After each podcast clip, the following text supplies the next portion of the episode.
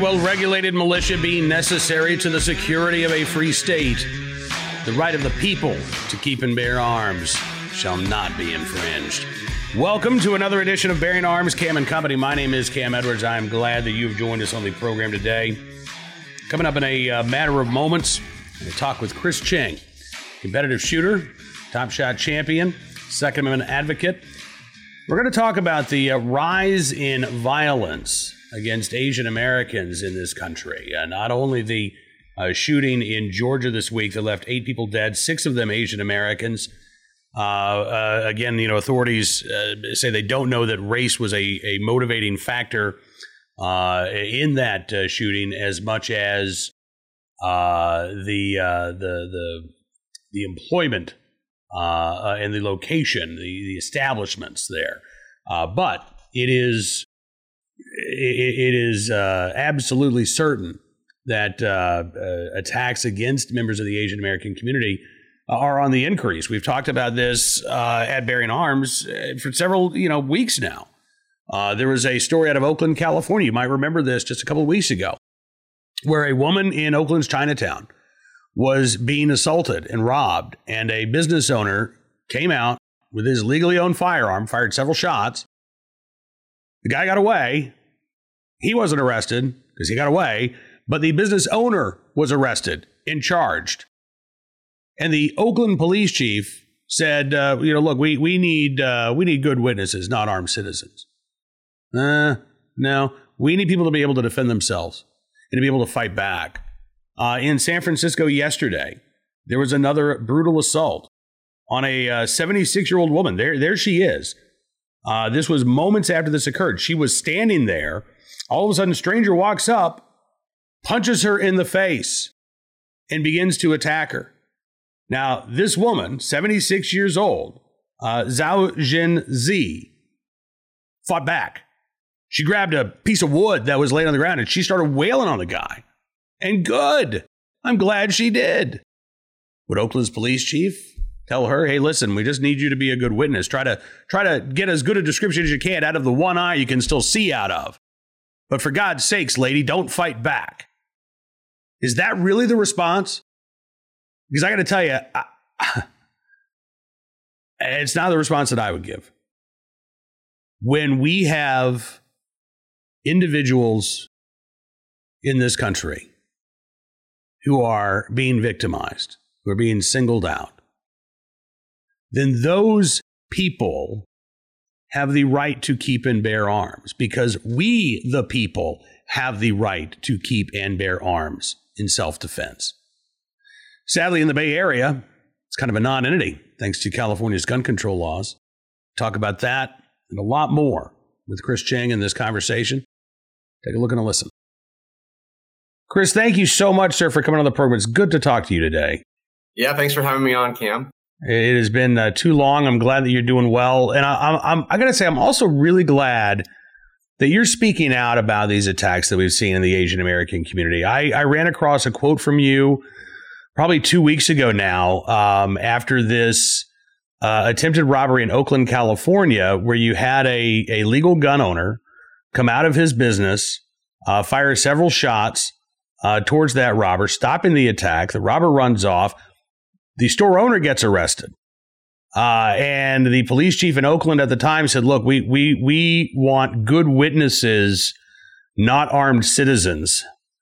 Uh, and I was just, I got to say, I was stunned by the reaction of the uh, Oakland police chief because we've seen a growing number of these attacks, not only in the Bay Area but really across the country.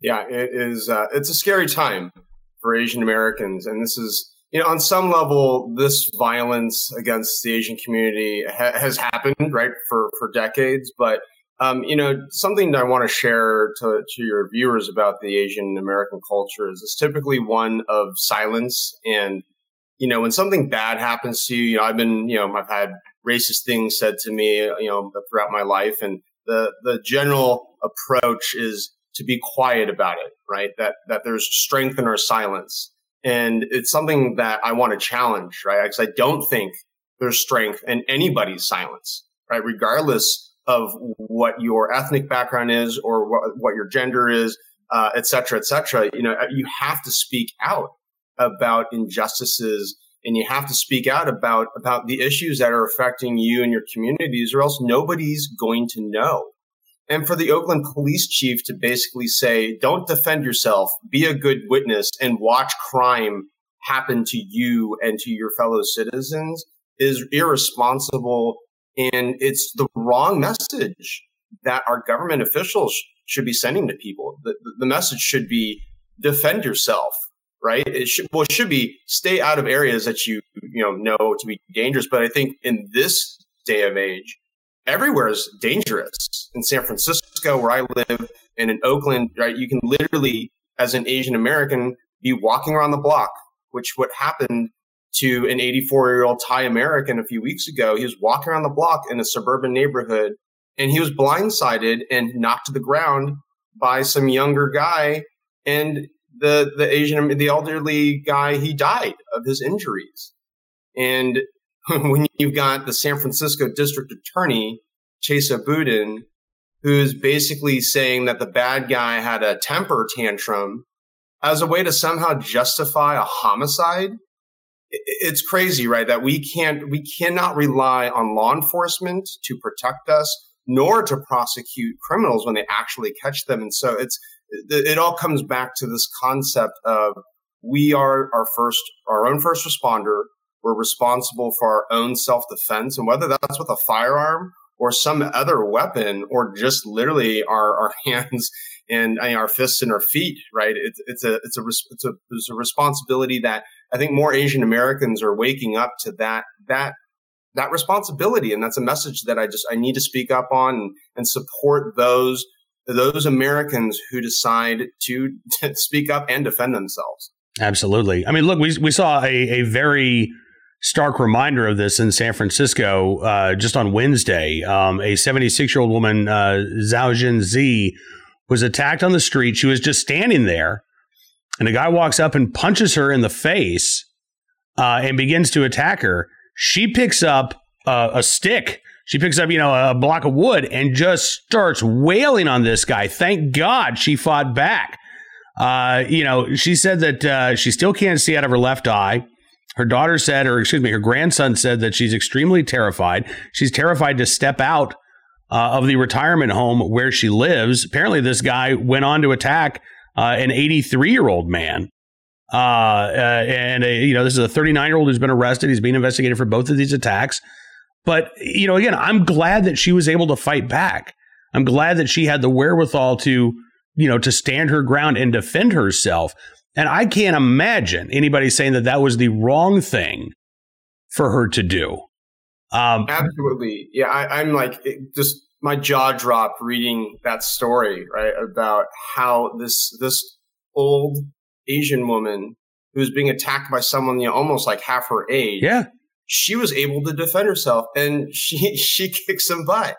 And that's a really uncomfortable place, I think, right? For for any citizen to think about how if I'm attacked, that I'm gonna have to fight back. And the right to take that a step further, you know, it, it may come to my life or this bad guy's life. And for law abiding citizens, I hope that the choice is simple and it's easy. I'm going to side with the good person and the law abiding citizen every single time. And if the bad guy happens to get killed or severely injured, whether it's from a, a wood board or a firearm, that's life, right? That, that's life, right? We have to pick and choose literally winners and losers. And I will always, always support the law abiding citizen who is simply defending themselves from a criminal attack. So I, have got to ask I don't know if you've seen this or not, but Amnesty International uh, put out a press release yesterday in response to these shootings in Georgia. And the the headline of this press release uh, Georgia shooting yet another cry for U.S. government action to end gun violence, confront misogyny, and denounce anti Asian American Pacific Islander hate. And I want to read the uh, the the last uh, couple of paragraphs here. The the this is a quote from.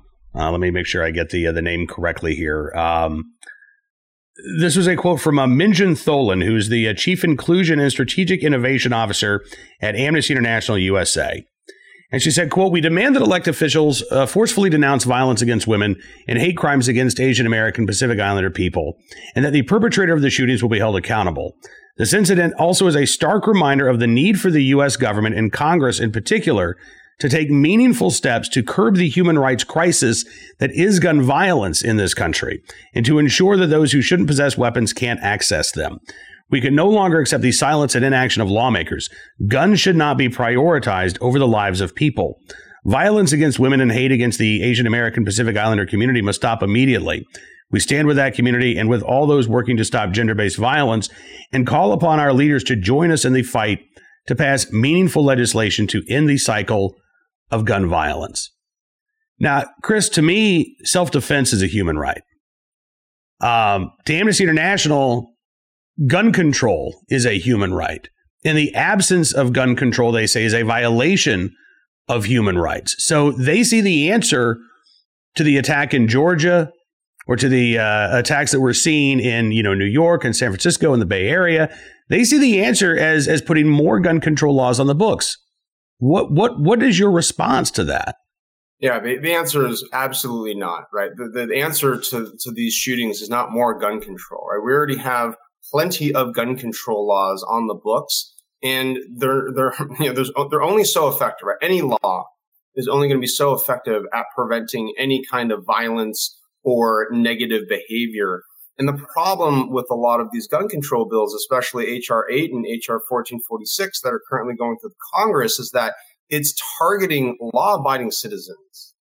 And I really want to send a message to politicians that, okay, look, if you want to confiscate guns, go and confiscate the guns of the criminals who own the guns, right? Go kick down their doors. Go ban them from owning firearms. Don't come target me and target you and other law abiding Americans on these restrictions that are going to make it more expensive and more onerous for Americans to exercise their Second Amendment right. And the fact that we have these barriers to the Second Amendment, right, in the form of, and let's just talk about taxes and fees, right? Like, what other right do we have in our Constitution where you have to pay money to exercise your right?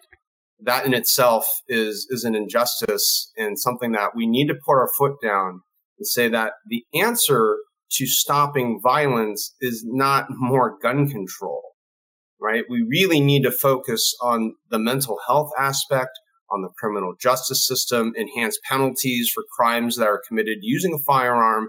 Uh, and then you know, we need to focus on how do we stop individuals from you know from from you know committing criminal acts. And there's a lot of reasons, right? Sort of what's the root cause of violence?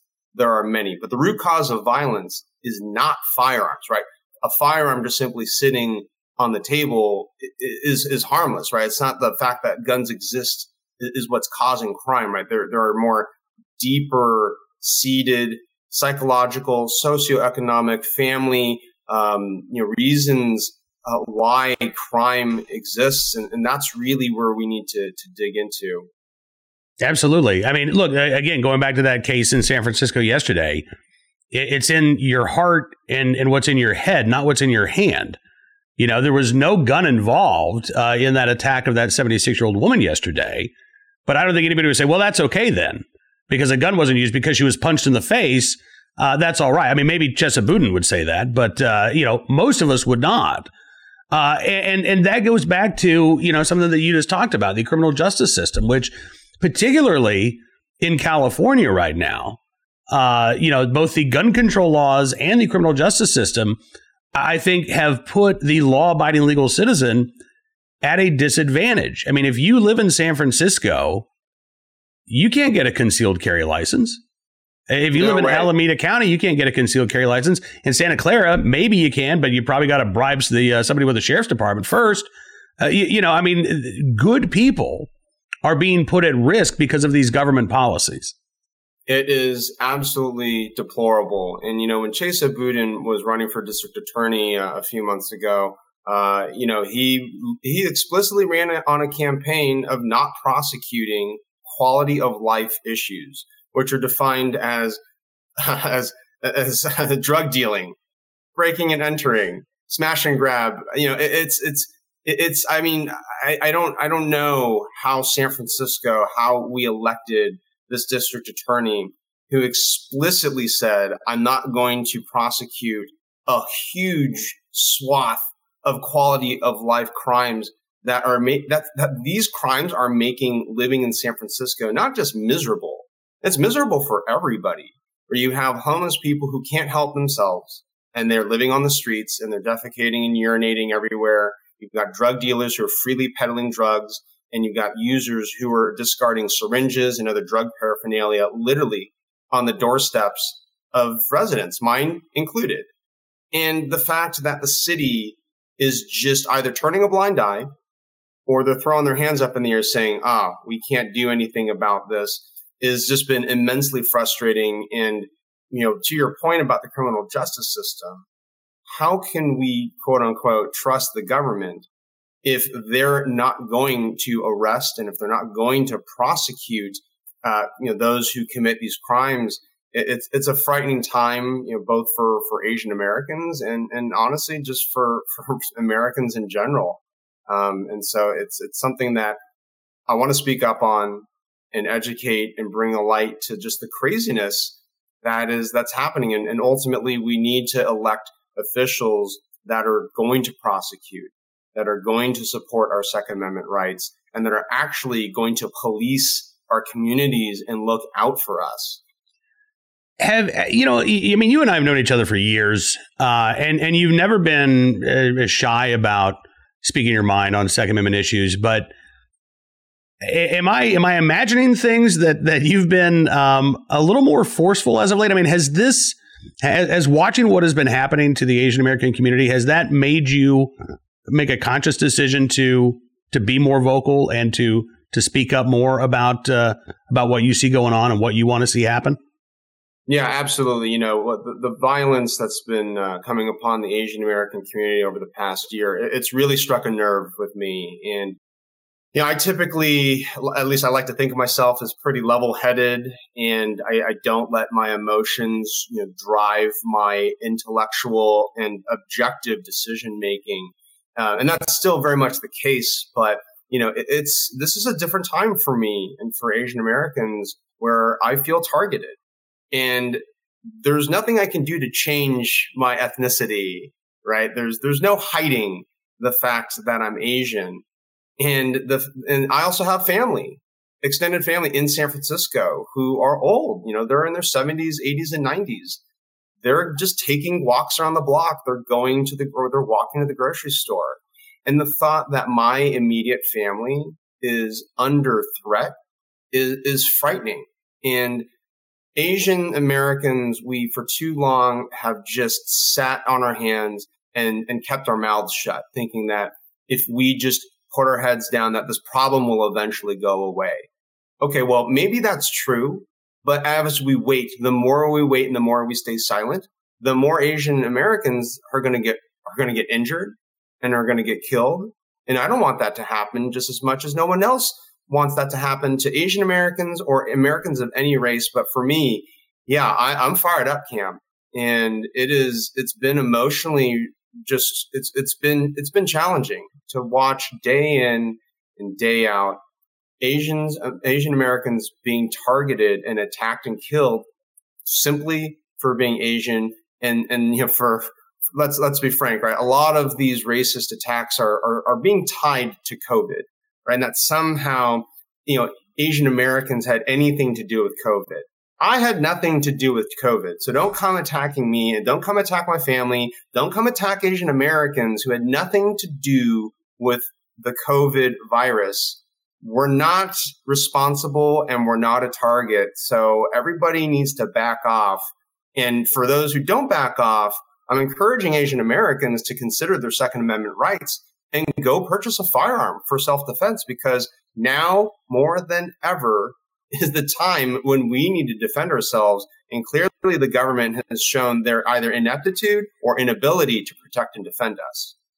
Absolutely. And, you know, and to that end, uh, I saw a story earlier today from Forbes talking about the growing number of Asian American gun owners. Uh, you know, gun ownership uh, in every demographic uh, was was up in 2020. Um, but but do you think that that these attacks are spurring on uh, more members of the Asian American community to to think about uh, getting a gun, to think about that that that that right of armed self defense? Absolutely. And one one rallying cry and inspiration point for the Asian American community was the 1992 Rodney King riots, where you had rooftop Koreans, which is a meme all within itself. And basically, during the riots, you had Koreatown under attack. And the LAPD said that they can't help Koreatown, right? That the LAPD was overwhelmed and under resourced. And so Korean Americans took it upon themselves to use their Second Amendment rights and their personal firearms to stand on the rooftops of their businesses, to patrol the streets of Koreatown in Los Angeles and protect their lives and property and, and, and way of life. And that is a story that many Americans and, and many Asian Americans don't know about. But the more we talk about the rooftop Korean story and that rooftop Korean mentality, right? It's a mindset, it's an attitude, it's a philosophy, it's a set of values to say, I am responsible for my self protection and, and, and personal protection and self defense, and that I have the Second Amendment right to own a firearm, to defend myself, to protect my family, to protect my community. And that rooftop Korean mentality is making a comeback and is it's it's, it's surging throughout the Asian American community, and it is definitely spurring, at minimum, conversations for whether right an Asian decides to purchase a firearm. Uh, and then, of course, many Asian Americans are taking that that step of going to the gun store and purchasing their very first firearm. And I applaud that. It's it is, and here's why.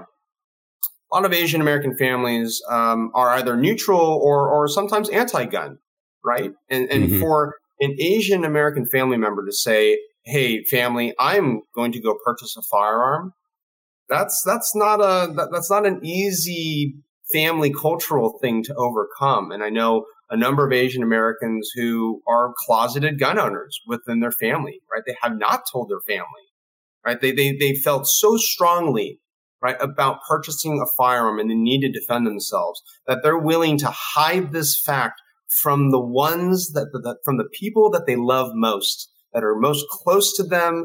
And they are afraid to say, Hey, Asian family members, I own a gun and so I, again, I applaud that, right? For, for those Asian Americans who are facing that kind of fear and potential retaliation from your own family members.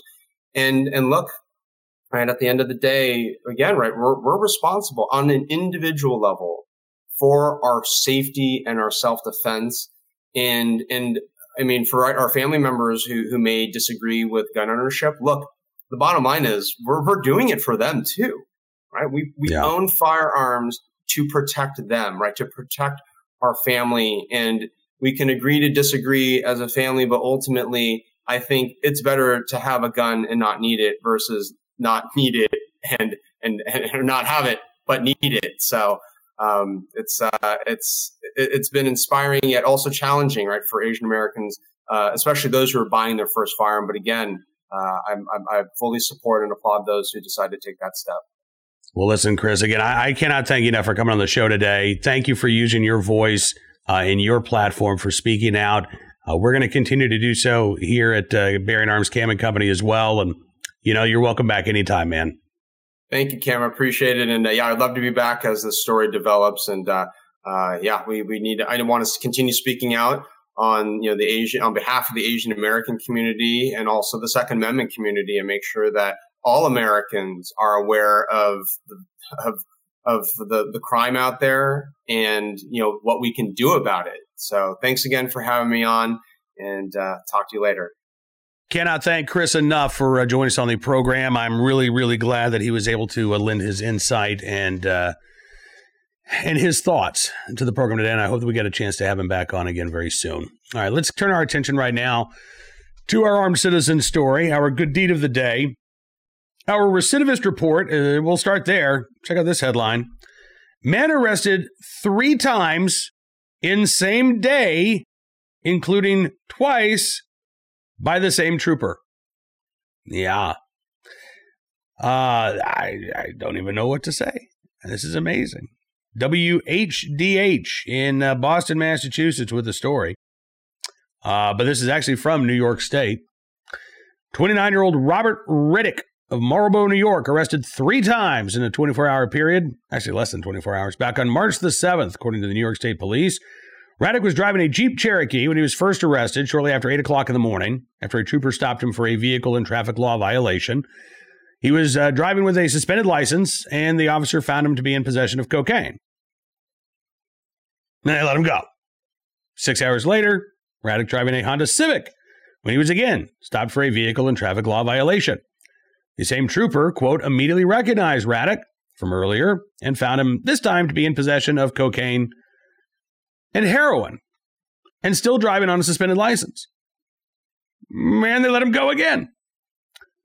About uh, eh, three and a half hours later, four hours later, 545 in the afternoon, different trooper stopped Raddick's Jeep Cherokee. Now he's back in the Jeep Cherokee after observing multiple vehicle and traffic law violations. While speaking to the trooper is said to have determined that he was impaired by drugs. No. No, really? I find that very easy to believe, actually. All three arrests took place in the city of Newburgh, New York. Raddick due to appear in court in late April. Uh, New York's, again, you know, their, their criminal justice reform efforts have allowed this to happen uh, no bond necessary for the vast majority of violent crimes. So if you're driving on a suspended license, you've got heroin in your pocket, you're going to get cited. You're going to get sent on your merry way. You're going to be told to show up in court the next month. I, you know, now there is, I think, a growing desire in New York State to reform the reforms. Uh, but Robert Raddick should be the poster child for reforming the criminal justice reforms. Because I cannot imagine that uh, even the most progressive of New Yorkers really believes that that we're going to have a safer society if you can be pulled over and charged multiple times in one day for driving behind the uh, in, a, in a car you're not supposed to be driving with drugs you're not supposed to be possessing while you're intoxicated with the drugs that you're not supposed to be using.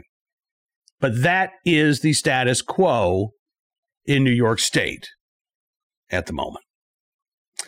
Today's armed citizen story from uh, this is from where is this from? This is from uh, WLKM